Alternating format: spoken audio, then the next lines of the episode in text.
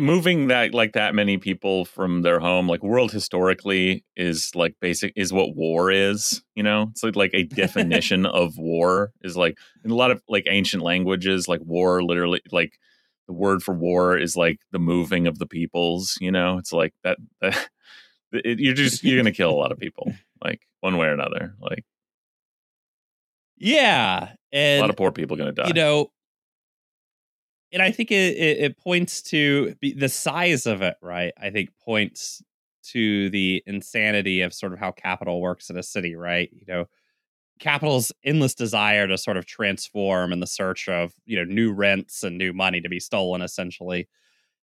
It goes to the easiest to get places, which is a slum where nobody can politically really oppose you in any way, right, or financially oppose you and you know it tries to transform them into things like commercial real estate whatever at varying levels of, of success.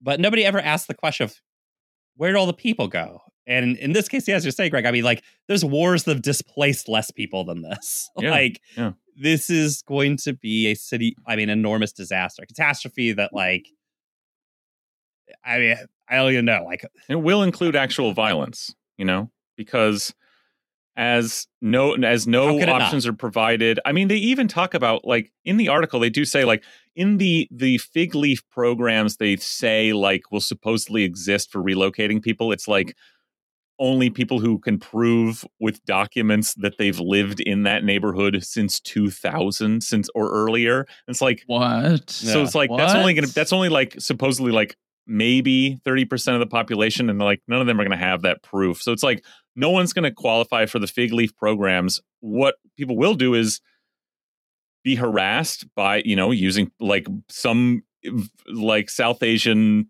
version of broken windows policing, you know, like but then people will resist like like as like the pressure mounts like some people are going to resist you know in various ways and that's going to justify um more violence more police violence you know and the more you resist the the more the crackdown will come and that's how they'll get rid of people along with a million other ways you know